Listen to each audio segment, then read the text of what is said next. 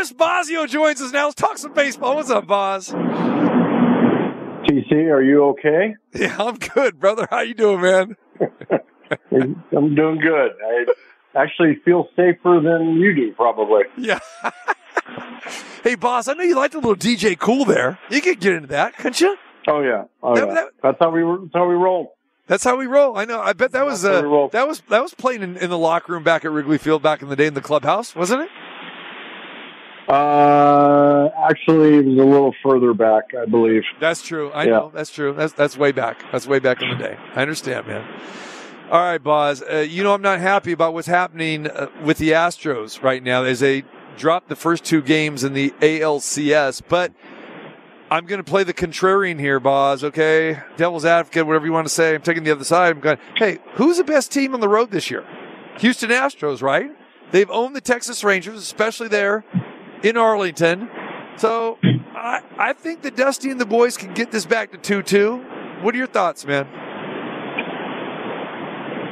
We were road warriors, and I I remember the feeling about God, just just get us out of Chicago because we Chicago. I mean, it was you know back in you know 14, 15, 16, 17. I mean, every night it was like a nightclub in that stadium. It just thumped, you know, and we we had the team to back it up, and you know, Houston, the past couple years have been the hated ones. Remember, you know, it's not too long ago where they had a bunch of turmoil that they had to overcome when Dusty took over. They handled that pretty good, so it makes sense they're a very good road team. Still very surprising.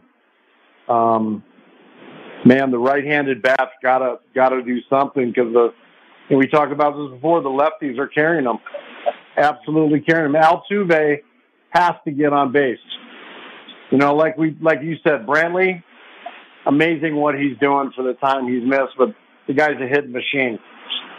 You know, and they're Texas is getting the line moving. And I just feel like Houston's going for the big swings right now. I think they're going for they're getting a little big, a little long on the swings. And I Texas pitching staff exploited it. But you can't deny the success on the road for Houston. And I really just don't know what Scherzer is going to be able to bring to the tank. I mean, I know he's going to be pouncing around, and if he gets a strikeout, he's to he's going to walk the chicken coop. You know, walking around, and I don't know. It's you know, it's tough when you haven't pitched in a while, especially for a team that has a lot of success in that park you know, getting to, getting to a guy that they've they've gotten to before. Boz, the chicken coop. How do you walk the chicken coop? It's a rooster walk, kind of strut your your feathers after he strikes the guy out. He Oh, now we're going back to we're going to Cordova now. We're going to Rancho Cordova, California right now because there's well, I didn't. I had so many strikeouts, I didn't want to walk around because I didn't want to tire myself out. So I just backed it up. okay, man. Okay, that's good. Uh, Jordan Montgomery, he was phenomenal for Texas in Game One. I, I remember being at Wrigley in the summertime. Remember uh, that that get you know, uh, courtesy of Chris Bosio against the Card- Cubs Cardinals, and that beautiful There day that you I was there. And Jordan Montgomery is pitching for the Cardinals, and the Cubs lit him up like a Christmas tree. And the Cardinals says, "Let- "Let's let's get rid of this guy, okay?" And now this guy has been a wonder for Texas. I'm still not seeing it, Boz. I'm not, you know, he's not a big strikeout guy, but you know, if you listen to the media out there, they're all over this guy's jock. You know, look at the years he's had when Mike had him. Mike Maddux had him as pitching coach when they were with St. Louis. Yeah. um, completely different pitcher. Mike Maddux is a big sinker curveball guy. Loves the combination of that. You know, change up. You know, any pitch at any time when it comes to the change up. That's why you've seen, you know, three two changeups out of this guy. You know, he's he's not afraid to throw any pitch. You know, and your catcher gives you a lot of confidence in that, but the kid's grown up. I mean, I I'm very surprised what he's done, but it's been also very impressive. Very impressive. On the flip side, Framber Valdez not good in game two last night. He continues to struggle. What are you seeing with him? I don't see the crispness in his secondary stuff that I've seen before. I mean, this guy had swing and miss, and you're not going to touch it. You're going to be lucky if you can foul it off low. I mean, there's a difference between foul balls that are three different heights. Pulled foul balls up, which you got to be careful of, line drive pulls, and then low pulls. His last year, the year before playoffs and all that, it was either swing and miss or low pulls. Never really up in the air. Once in a while, because of the stuff straight back and up. But man, he's getting squared up, and I I don't know if he's healthy. Normally, that's a sign of shoulder fatigue because you can't generate that arm speed right at the end, and that's the key to secondary pitches is your arm speed upon release and getting your hand down below your kneecap. If you got a quick hand, you can get the batter to swing, but if you can't create a quick hand, you're not going to get the hitter to address the pitch. But also that ball's going to stop because of your you just don't have the arm speed and the and the revelations, and that's what I see. I mean, he's he's getting tattooed, and there's not a lot of command on the break. But a lot of a lot of leakies, you know, where they leak out, and then a lot of pulls. I mean, this this guy had a wiffle ball you know, watching him last year. But again, it's man, it's tough to do. Absolutely tough to do. And you got to give you got to give Texas credit. You know, again, they kept the line moving. They didn't get big. Couple opposite field singles here, an error on a low swinging foul or swinging bunt. That was huge. That was floodgates right there. Chris Bosio joins us, former pitcher and pitching coach. Always love it when he uh, chimes in with us. Say here, we're talking ALCS, NLCS. Game three, Christian Javier going against Max Scherzer. Uh, two guys that have kind of struggled, but Javier has been that guy. He's been pretty dependable, you know, with the Astros, and especially here in the postseason, he's been okay. Like you said, we're not sure we're going to get from Scherzer. Give me a game three pick here. What do you think is going to happen? I, I like Javier. I mean, he's kid's throwing the ball well and it's just too difficult to figure out what you're going to get from Scherzer. You know, the the one thing I I, I do think you're going to see one of these teams are going to they're going to throw some crooked numbers on the board again, and and history tells us, you know, that's going to be Houston. You know, I like my chances with Javier on the mound against the guy that hadn't pitched since September 12th, I believe. Now, I know a lot of people that uh, are looking at the Rangers here, and they'll look at the last time Javier faced the Rangers. He went four and a third, gave up eight earned runs and nine hits. But that was a game that the Astros, talking about crooked numbers, still won the game, 12 to 11. That was on July the 3rd. But uh, he's had some, he hasn't faced him since then, but he's had some pretty uh, good performances um, you know, against uh, against him going back uh, last year. Some very very good performances last September. But uh, yeah, Javier's only only seen him once, which is kind of weird. And I, I agree with you with Scherzer. You're not sure what you're going to get. I think the Astros are going to be a live dog. In, in game number three. Speaking of which, on cue, the dog starts to bark. What kind of dog is that? Is that a live? It's a corky.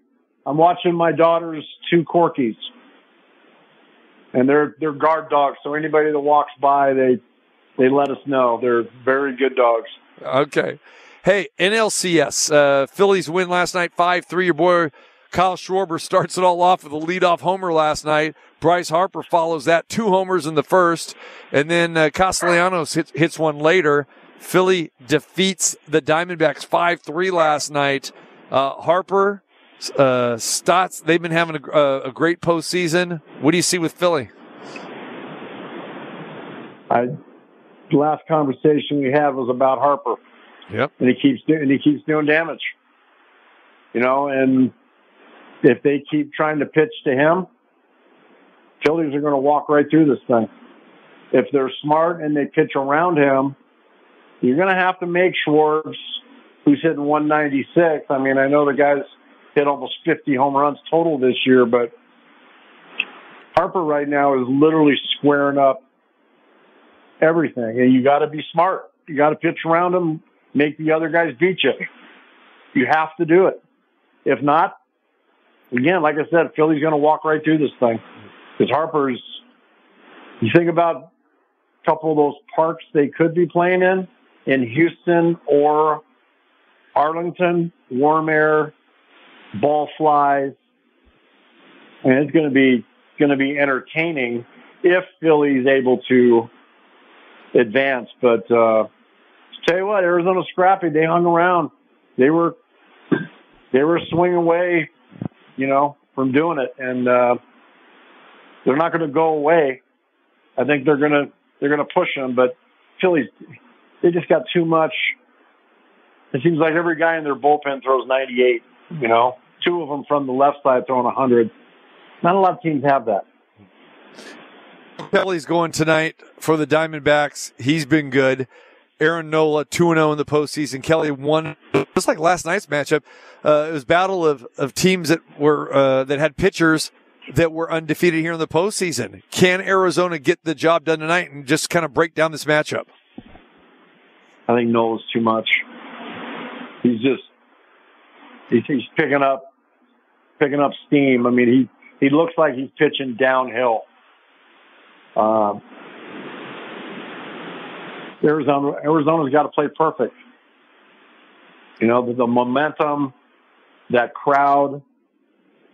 They've got three hitters hot right now. Castellanos, you know, he's a teammate of ours.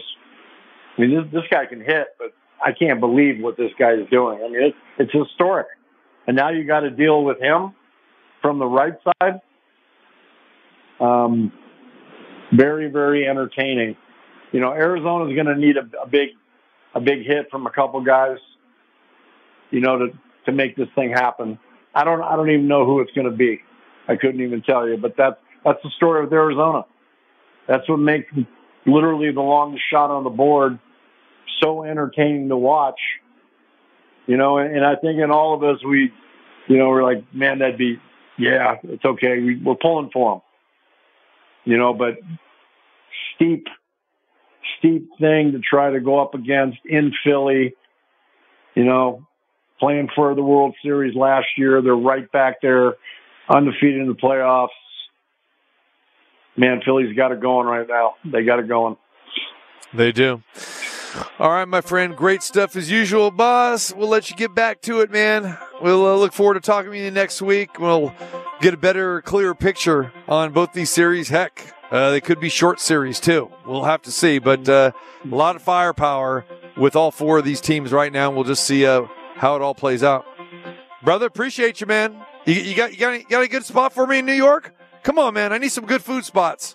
Hit me. You know what? I always I always went to the street vendor guys because I felt like that was always the best food because they always work the hardest. You know, I had one of those uh, earlier today. I told this, I was telling the story earlier, but I had, I had a great little steak sandwich, man. Yeah. Uh, c- corner deli grill that was fantastic. But I can't do the do the Sabrett water dog. Boz, I can't do that, man. now, come on, you, you give me you give me tons of places for Chicago. Uh, you spent so much time in, with road trips into New York City. Give me a good Italian restaurant, Boz. Come on. You know what? There's a really good place that I went to a lot. Uh, what was the name of it? Oh, room service. There you go. hey, what, what's that on the corner of? what's across streets? I don't know. All you gotta do is, dial nine one one and ask somebody. You know who it is. that, ladies and gentlemen, that is Chris Bougie Bosio, room service. Oh my God! You too bougie, Boz. You, you know what? Bowl of soup and a diet coke. I'm good, and I know, I know. it's going to cost me forty bucks, but I'll live with it. That's my man. Take care, brother. Appreciate you.